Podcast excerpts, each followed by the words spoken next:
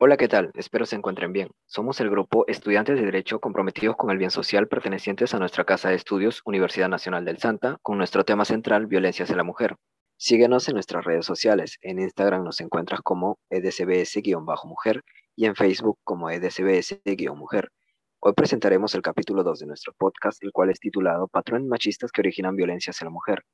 Muchas veces la violencia se disfraza de amor, en el devenir de la vida, dos personas entrelazan sus caminos, y es ahí donde inician etapas de idealización, emoción y amor.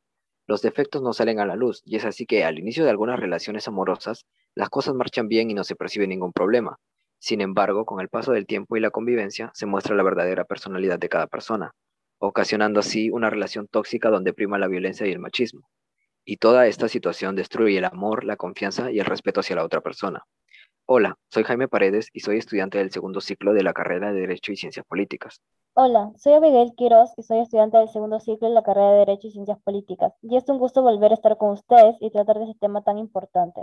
Así es, el día de hoy hablaremos acerca de los patrones machistas. Abigail, ¿tú alguna vez estuviste en una relación donde se evidenciaban estos patrones o conoces de ellos? La verdad no estoy muy informada sobre esos patrones. ¿Me podrías explicar en qué consisten y cómo podemos identificarlos? Claro, en primer lugar, los patrones machistas son costumbres e ideas donde el varón es considerado superior y más importante a la mujer.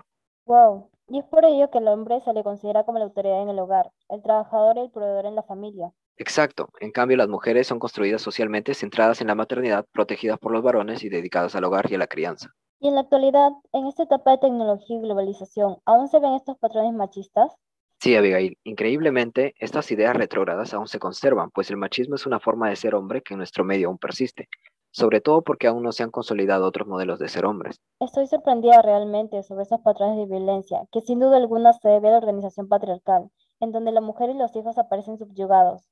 Comparto tu sentir, Abigail, pues sin duda alguna el machismo es uno de los factores explicativos de la violencia doméstica y una muestra de la complejidad de las relaciones intergéneros. ¿Y cuáles son las expresiones machistas? Las expresiones machistas se resumen en cuatro arquetipos. Macho conquistador, caracterizado por valentía y falta de temor para enfrentar situaciones peligrosas. Macho playboy, que se basa en considerar al hombre superior a la mujer en dominios social, biológico e intelectual, lo que legitima a los ojos de quien así piensa y siente las licencias del hombre frente al cortejo a la mujer, en la relación sexual y en lo referente a que al hombre se le tolere el adulterio. Ahora que lo mencionas, la profesora de psicología nos habló acerca de estos arquetipos en clase. Los otros dos son el macho enmascarado, que describe al hombre que esconde sus intenciones tras una máscara ingenuidad y astucia. Ese tipo de hombre es considerado el rebelde, con deseos de poder, y frecuentemente quien lucha a favor de una sociedad oprimida. El auténtico hombre, el hombre que simplemente trata de ser un esposo y padre responsable, que cree en el honor, el respeto que le es debido, la fortaleza para enfrentar las situaciones de la vida, la dignidad y la protección de la familia que le corresponde ejercer.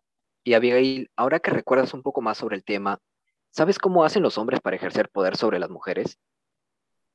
Los hombres no escuchan la voz de las mujeres, subordinan los deseos y la voluntad de ellas a los suyos, y se concentran en el cuerpo femenino como un objeto y una imagen, mas no como una expresión integral de una persona completa, consciente, con derechos y sentimientos.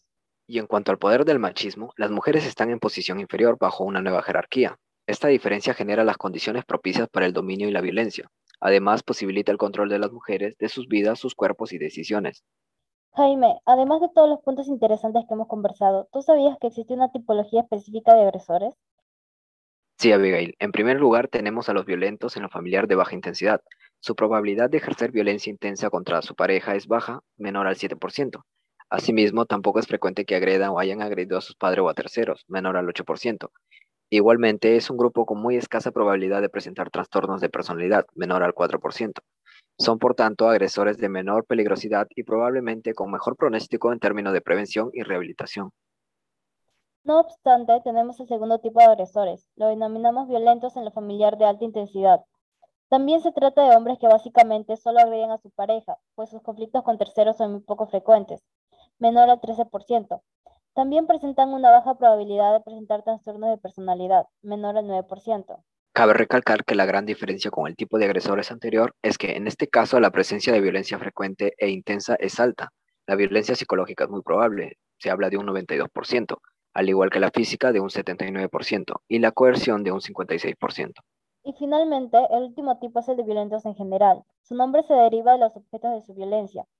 Son personas que agregan a su pareja, pero al mismo tiempo presentan tasas más elevadas de ejercer violencia contra terceros, específicamente sus padres, colegas de trabajo y desconocidos, un 23%. La característica más notable en este tipo es que es el único en el que los trastornos de personalidad son muy probables. Un 43% es antisocial, un 96% disfóricos o borderline y un 91% dependientes. Sin duda alguna, Abigail, después de todo lo que hemos conversado y los diferentes tópicos que hemos abordado, estos prejuicios pueden ser identificados y rechazados. Así es, y nos damos cuenta también que el machismo se forma en los hogares. Por ejemplo, cuando un niño llora o le teme algo, se le suele decir niñita, por lo que asociamos que ser niña es malo y que se caracterizan por su debilidad y fragilidad. En el caso de los niños, cuando le decimos que los hombres no lloran, además de reprimir sus emociones, les otorgamos la responsabilidad de ser fuertes, intimidantes y dominantes. Es por ello que se busca erradicar el machismo y educar a los niños sin ninguna distinción de género. Aunque parece difícil, este cambio se puede lograr. Y una forma de erradicarlo es desde la crianza de los niños. Las personas mayores deben procurar enseñarles que tanto hombres como mujeres son igual de valiosos y merecen los mismos derechos. Asimismo, preguntarles su opinión y responder sus dudas. Esto ayudará a los niños a mejorar su interacción con la sociedad. Otro consejo sería dar el ejemplo. Sabemos que los niños actúan de acuerdo a cómo actúan las personas mayores de su entorno familiar, en especial sus padres.